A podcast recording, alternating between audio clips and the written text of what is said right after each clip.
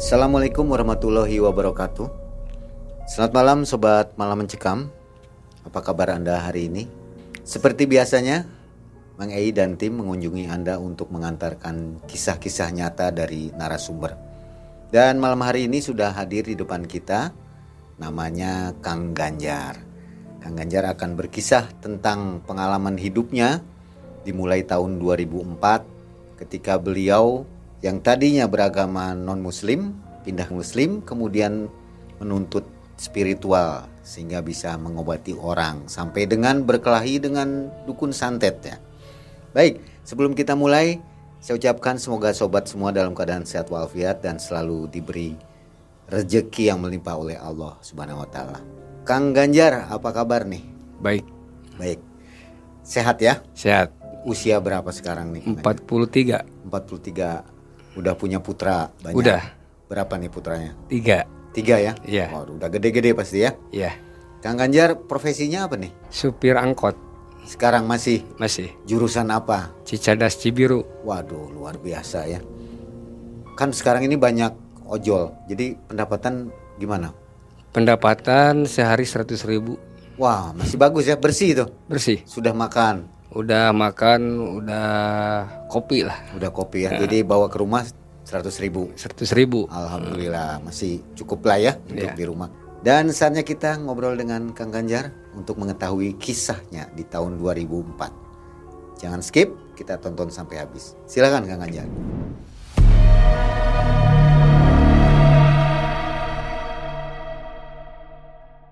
Berawal dari 2004 keluarga saya non muslim. Saya berpindah agama dari non muslim masuk muslim. Setelah saya bertemu dengan teman saya yang namanya Herman. Terus saya diantar ke guru daerah Tasik, Kampung Kalapa Genep. Saya kan mimpi, nih sempat mimpi dulu. Kedatangan kakek dari mama. Kedatangan kakek dari mama. Terus kakek dari mama bilang gini. Dari impiannya tuh bilang Ganjar agama anu dipikarido ku Allah Islam. Kalau Arabnya mah inna dina indalohil Islam. Nah, dari situ sempat saya berpikir ini teh apa artinya teh? Kan saya non muslim. Ini apa kan saya dari lahir, dari lahir non muslim gitu. Keluarga semua non muslim sampai sekarang. Keluarga semua non muslim, tapi alhamdulillah bapak sama mama enggak fanatik gitu lah. Bapak sama mama enggak fanatik, malahan saya juga kan sekarang di rumah orang tua gitu. Di rumah orang tua sama istri, sama anak saya. Saya sholat biasa, ibu saya ke gereja biasa gitu. Jadi masing-masing lah gitu. Mau muslim, mau non muslim itu sama. Kata orang tua saya bilangnya gitu. Bapak nggak akan eh nggak akan larang-larang kamu mau sholat mau apa. Jadi intinya eh bapak itu nyetujui lah saya masuk muslim. gitu. Tidak ada masalah. Tidak ada masalah gitu Oke.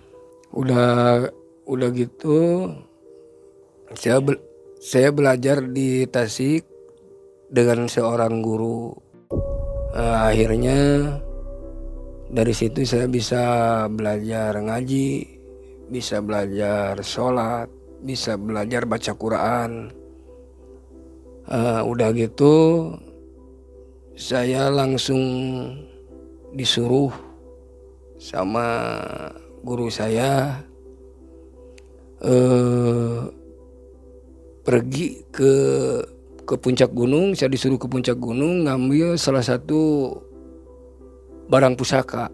Gitu. nah singkat cerita saya melakukan perjalanan melalui, melalui pintu pertama pas saya masuk pintu pertama itu hujan besar namanya gunung gunung raja itu namanya besar banget hujannya badan saya basah, basah kuyup, semuanya basah.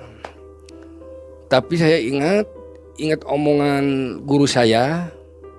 Guru saya pernah ngomong kalau ada apa-apa di perjalanan, jangan lupa kalimat tauhid kamu bacain. Akhirnya kalimat tauhid saya bacain dengan seketika hujan reda. Gitu. Alhamdulillah ya Allah, rintangan pertama udah saya hadapi dengan lancar. Walaupun badan basah semuanya. Akhirnya saya berjalan lagi menghadap pintu kedua. Hmm. Di pintu kedua tiba-tiba saya dikagetkan dengan sesosok monyet besar, tinggi besar. Mata merah, kepalanya bertanduk. Bertanduk mengai kepalanya. Sampai saya merinding sama si monyet itu. Berkelahi saya sama monyet itu. Saya berkelahi saya ditenang udah ditenang adalah 50 meter saya jatuh ke bawah saya jalan lagi ke pintu kedua saya ingat omongan guru saya kalau ada apa-apa dengan satu kalimat, Anda bacakan kalimat tauhid, gitu kata guru saya. Lalu saya bacakan kalimat tauhid. Tiba-tiba si monyet itu hilang. Ya. Dengan seketika, alhamdulillah pintu kedua saya hadapi dengan lancar. Nah, terus saya berjalan lagi melalui pintu ketiga. Yang dahsyat itu pintu ketiga tiba-tiba saya didatangin sesosok badan tinggi besar. Berbulu. Kalau nggak adalah setingginya setinggi pohon kelapa mai udah gitu saya berantem berantem juga sama si makhluk tinggi besar itu berantem lagi akhirnya saya jatuh lagi. Sosoknya wajahnya itu matanya itu sekelilingnya mata itu semuanya. Ini nih sekelilingnya si, mat, si makhluk itu sekelilingnya mata.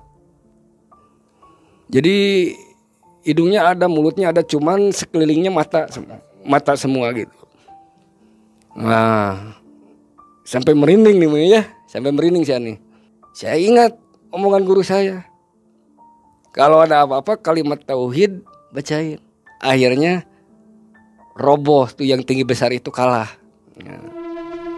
Ah, udah gitu uh, singkat cerita saya berjalan lagi uh, ke salah satu makam lah. Makam Ki Ageng Raja Wijaya Kusuma. Udah gitu saya jikir saya wirid ya. Wirid ya. Adalah sekitar satu jam. Tiba-tiba ada sekelebatan tiba-tiba itu teh nyamperin ke saya. Dengan saya penasaran ya teh naon ini teh apa kan gitu. Ah ini teh apa? Ah, saya tangkap ternyata keris berupa keris saya tangkap kerisnya panjang lah segini banyak. Saya tangkap, tapi di tangan saya itu terasa panas. Panas kerisnya. Terasa panas sampai badan saya gemeter. Gemeter mengai sampai badan saya gemeter. Ah, udah gitu dengan kalimat-kalimat Allah akhirnya terlepas. Malahan pasti keris terlepas tangan saya gosong seperti saking panasnya seperti luka bakar gitu lah. Meleleh gitu kulit saya gitu. Nah akhirnya disembuhin sama guru saya akhirnya sembuh sampai sekarang. Nah udah dari situ uh, singkat cerita uh, saya perjalanan pulang uh, tapi saya di stop dulu sama guru saya. Masih banyak yang harus saya berikan ke kamu gitu bilangnya Mai. Oh iya guru uh, mau ngasih apa? Uh, guru saya mau ngasih ilmu pengobatan ke saya. Kamu jangan dulu pulang kamu belum selesai gitu bilangnya. Uh, uh, saya mau ngasih lagi ke kamu buat pengobatan buat bekal kamu nanti di masa depan bilangnya gitu. Akhirnya saya belajar ilmu pengobatan ilmu kebatinan belajar. Uh, udah belajar sampai saya puasa empat hari kan? Saya puasa empat hari empat malam empat hari empat malam. Saya dikubur di tanah empat hari nih. Ditanam saya empat hari di tanah ditanam empat hari. Uh, enggak semuanya. Semuanya saya di cuman dari ini dari tanah dari bawah ada ini ada lubang pernapasan lah benar-benar dikubur hidup-hidup saya. Empat hari itu bukan bukan sedikit-sedikit empat hari bang posisinya saya duduk. Duduk posisinya dikubur. Ya, empat hari. Nah, udah beres dikubur. Langsung saya dikasih eh, amalan-amalan sama guru saya. Kata guru saya bilang gini uh, sekarang silakan kamu pulang uh, karena semua yang kamu pengenkan udah ter tercapai. Terima kasih guru. Akhirnya saya pulang. Badan lemes capek. Nggak makan empat hari tapi alhamdulillahnya saya dapat barang pusaka. Ha, syariatnya barang pusaka hakikatnya Allah Subhanahu wa taala. Kalau dikubur saya itu dapat batu.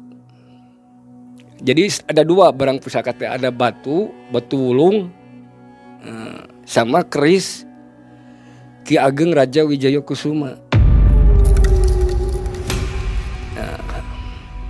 Udah gitu. Itu khasiatnya edun lah khasiatnya untuk pengobatan itu. Malahan kan saya sempat ngobatin pasien tuh di Cianjur tuh sempat ngobatin pasien yang gilanya itu tujuh tahun tujuh tahun dia gila diguna-guna oleh pacarnya bilangnya teh si ibunya bilang ke saya tapi bu kenapa ibu bisa tahu ke saya kata saya teh. Sedangkan saya kan belum tahu ke ibu. Hmm, kata saya teh bilangnya gitu. Tapi si ibu uh, bilangnya dari temen ada orang pintar dari Bandung bilangnya gitu. Makanya saya datang ke bapak minta tolonglah, tolong sembuhin anak saya gitu bilangnya teh. Tolong sembuhinlah anak saya gitu bilangnya teh. Bu, kalau saya nggak bisa nyembuhin, saya cuma syariat bu, yang nyembuhin hanya Allah gitu. Gitu bilangnya saya kan. Oh ya pak, tolong aja pak. Nah, uh, kalau anak saya sembuh, saya nggak akan lupalah kebaikan bapak. Nah, gitu bilangnya gitu. Uh, singkat cerita, saya obatin, saya tarung dulu, berantem dulu sama goib yang ada di tubuh si perempuan itu. Sampai di depan mata saya dia telanjang saking gilanya kan nah, akhirnya saya ingat guru saya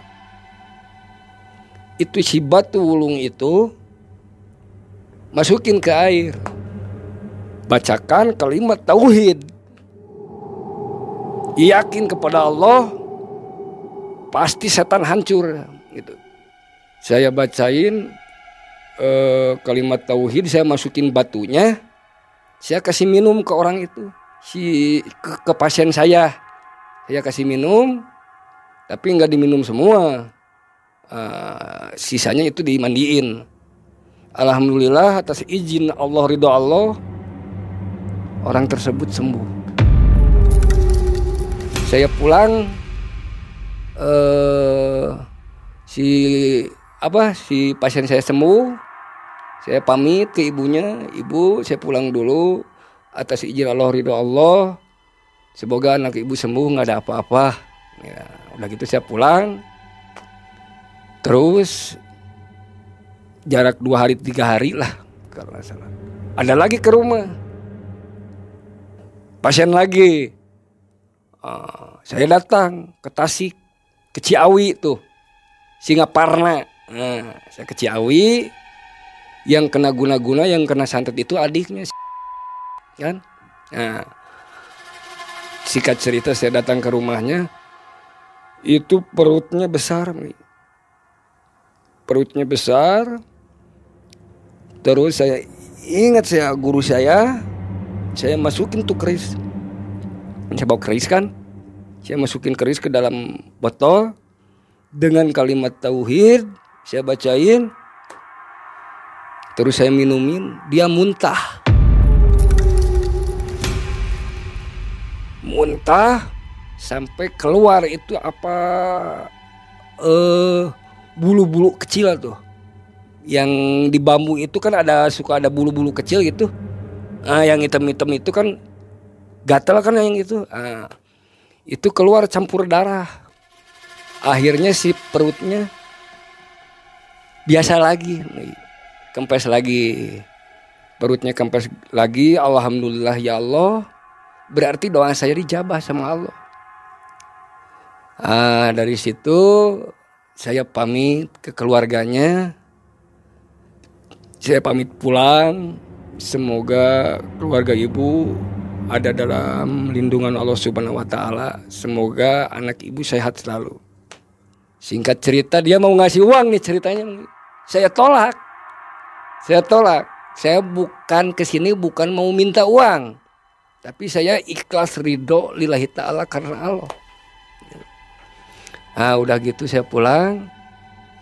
Singkat cerita dua minggu ke, ke depan lah ada lagi ke rumah. Nggak ada yang ngasih tahu pada tahu dari mana saya teh ini deh tahu rumah saya dari mana? Kan gitu kata saya teh.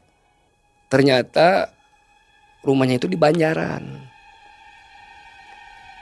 Namanya hmm, yang datang ke rumah saya. Gitu. Nah, si pasien yang diobatin yang diobatin sama saya itu ibunya dia sempat cerita dulu kan kronologisnya masalah inilah masalah warisan. Jadi diguna-guna sama saudaranya. Ah, singkat cerita, uh, saya ingat omongan guru saya, saya kasih air, si ibunya akhirnya sembuh. Ibunya sakitnya itu perutnya sama besar. Setiap malam Selasa sama malam Jumat suka kesurupan. Nah dari situ saya pulang. Terus saya sempat berhenti. Ngobatin orang berhenti dulu. Susah tidur. Susah tidur jikir terus wirid terus kan? Alhamdulillah dari perjalanan hidup saya dari non muslim sampai saya masuk muslim sampai saya bisa ngobatin orang sampai perjalanan hidup saya. Saya kalau inget di situ sedih. Dulu saya orangnya dulu orang nakal saya dulu. Gitu. orang nakal orang gak bener. Mungkin hati saya terketuk. Itu indahnya Islam. Tapi saya bersyukur alhamdulillah dari non muslim masuk muslim sampai bisa ngobatin orang sampai saya berantem sama dukun teluh. Saya nggak takut karena saya punya Allah. Yang maha gagah yang maha sakti hanya Allah. Dukun teluh nggak ada apa-apanya. Begitu saya lewat dukun teluh. Pernah saya bertarung. Kalau nggak salah itu di Bungbulang. Saya berantem sama dukun teluh sampai dia ngadu ilmu lah ngadu ilmu sama saya gitu. Karena saya udah nyembuhin pasien-pasien yang kena santet. Makanya saya ditantang gitu. Punya apa kamu kan gitu? Punya apa kamu? Ilmu kamu itu belum seberapa dengan saya. Saya yang mesti tinggi kata si dukun. Kalau itu orang bungbulan. Tapi saya dalam hati saya saya punya Allah. Tapi saya nggak sombong. Enggak saya nggak bisa apa-apa, bah kata saya. Tapi kalau abah mau coba ya silakan aja. Saya ladenin bah sampai mati juga. Gitu. Gitu. Nah udah gitu dia ngambil boneka nih demi Allah dia ngambil boneka ditusuk kerasa nih saya nih sakit ini tapi kan saya istiqomah istiqomah saya ingat ke Allah la ilaha illallah. Jatuh dia langsung. Alhamdulillah ya Allah. Dua kali itu saya berantem sama dukun dulu. Di Bungbulang satu di Cidaun satu. Karena mendapat tantangan kan mendapat tantangan. Di Onang saya ke sana. Ke Cisereh itu. Pasir angin. Saya datang ke sana saya hadepin. Dia bilang gini sambil marah-marah ke saya kamu punya apa kamu anak kecil kamu anak kemarin sore nggak akan kuat kamu lawan saya saya udah melanglang buana gitu bilangnya Kata saya, saya bilang gini. Saya nggak takut. Meskipun kamu melanglang buana, saya nggak takut. Mau berapa orang juga saya nggak akan lari. Malah dia dibantu sama muridnya kan. Si yang orang Cidaun itu. Saya sempat terpental dulu. Sampai 2 meter saya jatuh. Kan? Di gini nih. Buk, saya jatuh langsung. Cuman dalam hati saya, saya ingat omongan guru saya dulu kalau ada apa-apa kalimat tauhid satu. Tapi dengan satu syarat sholatnya sama sholawatnya harus rajin gitu kan. Uh, udah gitu la ilaha illallah akhirnya yang empat orang itu gurunya sama muridnya tepar semuanya. Dia sempat minta ampun dia. Ampun gitu. Ampun bah. Jangan bilang abah saya masih muda kata saya. Akang weh gitu bilangnya. Hmm. Ampun bah, guru abah di mana? Guru abah di mana? Bilangnya gitu. Saya pengen berguru. Saya nggak punya guru, guru saya Allah. Akhirnya dia tobat, berhenti nyantet orang. Sampai sekarang dia berhenti. Kalau saya pulang kampung, kan istri saya orang sana. Kalau saya pulang kampung, kalau saya ketemu sama dia pasti, wah, orang si daun tuh uh, kemudian saya pulang dari ini kan udah beres ngobatin dari apa dari Cidaun saya pulang ya singkat cerita saya pernah nganter orang pesugihan pernah dia terbeli tutang ini itulah gitu faktor ekonomi lah intinya dia pengen kaya tapi melalui jalan pintas gitu itu salah sebetulnya saya juga kapok lah saya nggak mau lagi demi Allah saya nggak mau nganter lagi gitu. gitu. sampai ada korban kan dari pihak keluarganya kan gitu, gitu. tapi kekayaan dia langsung itu dikasih gitu. ya dari awal saya langsung nyemperin kuncen Gunung Padang yang di Ciwidey itu uh, kata kuncen Gunung Padang yang di Ciwidey itu dia bilang eh, harus pergi ke Batu Ngampar bilangnya. Di situ ada semacam pulasara lah, macam makam kecil gitu, macam ibu pertiwi lah. Uh, udah gitu uh, dia di dia dikasih tahu sesajen sesajennya kan itu seperti ikan mas kan ikan mas dua ada yang hitam ada yang merah nah ikan masnya Terus dia ditanya sama kuncanya Apakah kamu udah benar-benar nggak nyesel? Nah, gitu. Apakah udah bulat kamu pengen pesugihan? Gitu. Bilangnya kata kuncanya teh. Saya mah cuma nganter aja kan. Nah, ah, udah gitu, ya saya bulat. Resikonya risiko apa pun saya hadepin, itu bilangnya teh. Kata si kuncanya teh bilang gini, kamu pilih salah satu ikan, pilih, tapi ikannya kamu sembelih, terus darahnya kamu tetesin tuh di pulasara itu. Nah udah gitu dia langsung dapat bisikan lah si kuncernya teh dapat bisikan.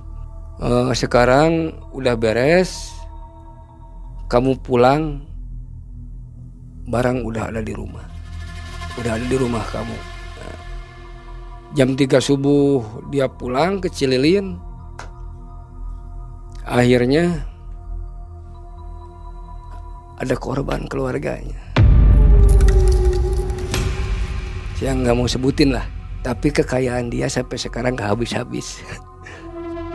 Sampai hari ini saya dosa besar.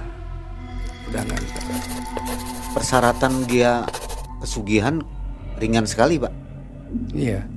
Apa aja tuh? sesajen ikan merah ikan hitam terus saya lihat kemenyan dupa segala macam ada lah gitu. Terus dia bersemedi atau apa, Pak? dia bersemedi Selama berapa lama? dia bersemedi selama satu malam Hanya satu malam. hanya satu malam Tokcer berarti, Pak ya. tokcer Pulang anggota keluarga ada yang meninggal. nah itu Jadi dia itu tumbalnya setiap setiap tahun atau gimana, Pak? cuman itu sekali udah Satu kali saja. satu kali Kekayaan terus. terus sampai dia meninggal kalau udah dia meninggal mah ya habis lagi. Mungkin kekayaannya Dia meninggal juga akan kembalinya ke alam lain, Pak ya. ke alam lain jadi nggak diterima sama Allah gitu. Itu kejadian tahun itu kejadian tahun 2019 2019. Jadi begitu pulang dia langsung kehidupannya berubah ya, Pak. ya? berubah. Selama mengobati orang orangnya sembuh semua atau ada yang nggak sembuh, Pak?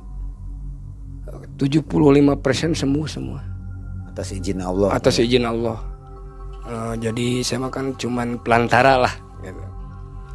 cuman pelantara eh, 75% yang orang Tasik yang orang Banjaran sama orang Cidaun sembuh sama orang Cianjur sembuh. Ada orang ujung Berung sempet minta tolongan. Perempuan namanya Santi. Dia minta tolong karena dia suka di perolok-olok lah oleh temennya kan gitu. Oleh teman laki-lakinya lah gitu. di kerjaan kan dia kerjanya di pabrik kan. Akhirnya dia saya isi lah badan dengan saya amparin sejadah kan sejadah terus banta cara-cara pengisian buat badan kan. Pakai bantap di bawahnya pakai surat yasin. Tapi dengan satu syarat kaki jangan nempel ke tanah. Mana gitu? Dengan satu syarat kaki jangan nempel ke tanah. Kalau kaki nempel ke tanah saya nggak tanggung jawab. Kan gitu? Resiko saya nggak ambil resiko gitu. Udah gitu sejadah dua banta sama yasin saya ambil semurai itu cara ini cara pengisian buat kekebalan kan gitu. Udah gitu saya pukul tangannya kiri kanan terus perut saya pukul terus kaki terus kepala. Akhirnya kebal badannya. Bisa ya gimana dipukul kuat gitu. Sampai sekarang sampai dia udah punya suami terus dia minta dibuang lagi Pernah dia lakukan, dipraktekkan di kejadian apa gitu? Oh ya sempet sempet sempet dia praktek waktu dia pulang kerja malam-malam bilangnya ke saya. Dia pulang kerja malam-malam terus dia dicegat sama inilah sama cowok-cowok yang di pinggir jalan yang suka minum gitu kan. eh akhirnya dia bisa hadapi gitu, si cowok-cowok gitu dengan selamat gitu. Jadi eh, tujuannya gitu buat buat jaga diri bilangnya gitu. Akhirnya minta dicabut ya. Akhirnya dia udah nikah, si suaminya ngomong minta dicabut lagi. Akhirnya dia bersih lagi, nggak nggak kebal lagi gitu. Ada rencana untuk ini Kang Ganjar kembali mengobati, menolong orang?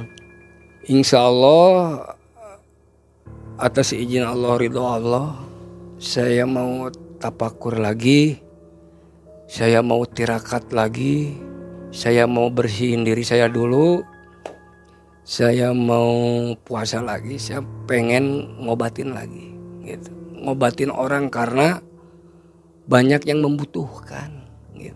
Belum tahu waktunya kapan, Pak. ya? Cuman belum tahu waktunya kapan gitu. Nah, Kang Ganjar waktu berguru itu berapa lama berguru mencari ilmu Kalau spiritual? berguru mencari ilmu spiritual itu saya paling lama itu satu tahun. Satu tahun di daerah mana? Itu di Bungbulang, di Garut, pernah di Tasik, di Cikatomas, Kampung Kalapa Genep, daerah Gunung Raja pernah. Saya itu, itu ada guru saya Kiai Haji Muhammad Sodikin, itu guru saya. Terus eh, saya berguru di Cidaun, saya berguru di Sancang, di Sancang 4 yang arah ke pantai Karanggajah. Nah, di situ ada kuncennya. Di situ ada guru saya. Sempat belajar. Terus terakhir belajar ilmu spiritual saya di Jati ini Jati Tujuh Cirebon, Jati Barang. Ya, terakhir di situ. Baik. Nah, sobat itulah kisah dari Kang Ganjar di tahun 2004. Kang Ganjar saat ini sedang istirahat dulu dalam melakukan pertolongan pengobatan kepada yang membutuhkan karena merasa bersalah dengan kisah yang tadi mengantar orang pesugihan, akhirnya merasa berdosa dan ingin membersihkan dirinya kembali. Insya Allah Kang Ganjar akan memulai kembali Iya. Untuk membantu orang yang membutuhkan dalam hal pengobatannya. Iya. Sobat MM ambil cerita kisah yang baiknya, ambil positifnya dari Kang Ganjar ini untuk kehidupan kita. Jadi jangan salah langkah ya. Iya. Kang Ganjar terima kasih atas kisah hidupnya. Terima kasih sama-sama. Saya Mang Ei dan Kang Ganjar undur diri. Assalamualaikum warahmatullahi wabarakatuh.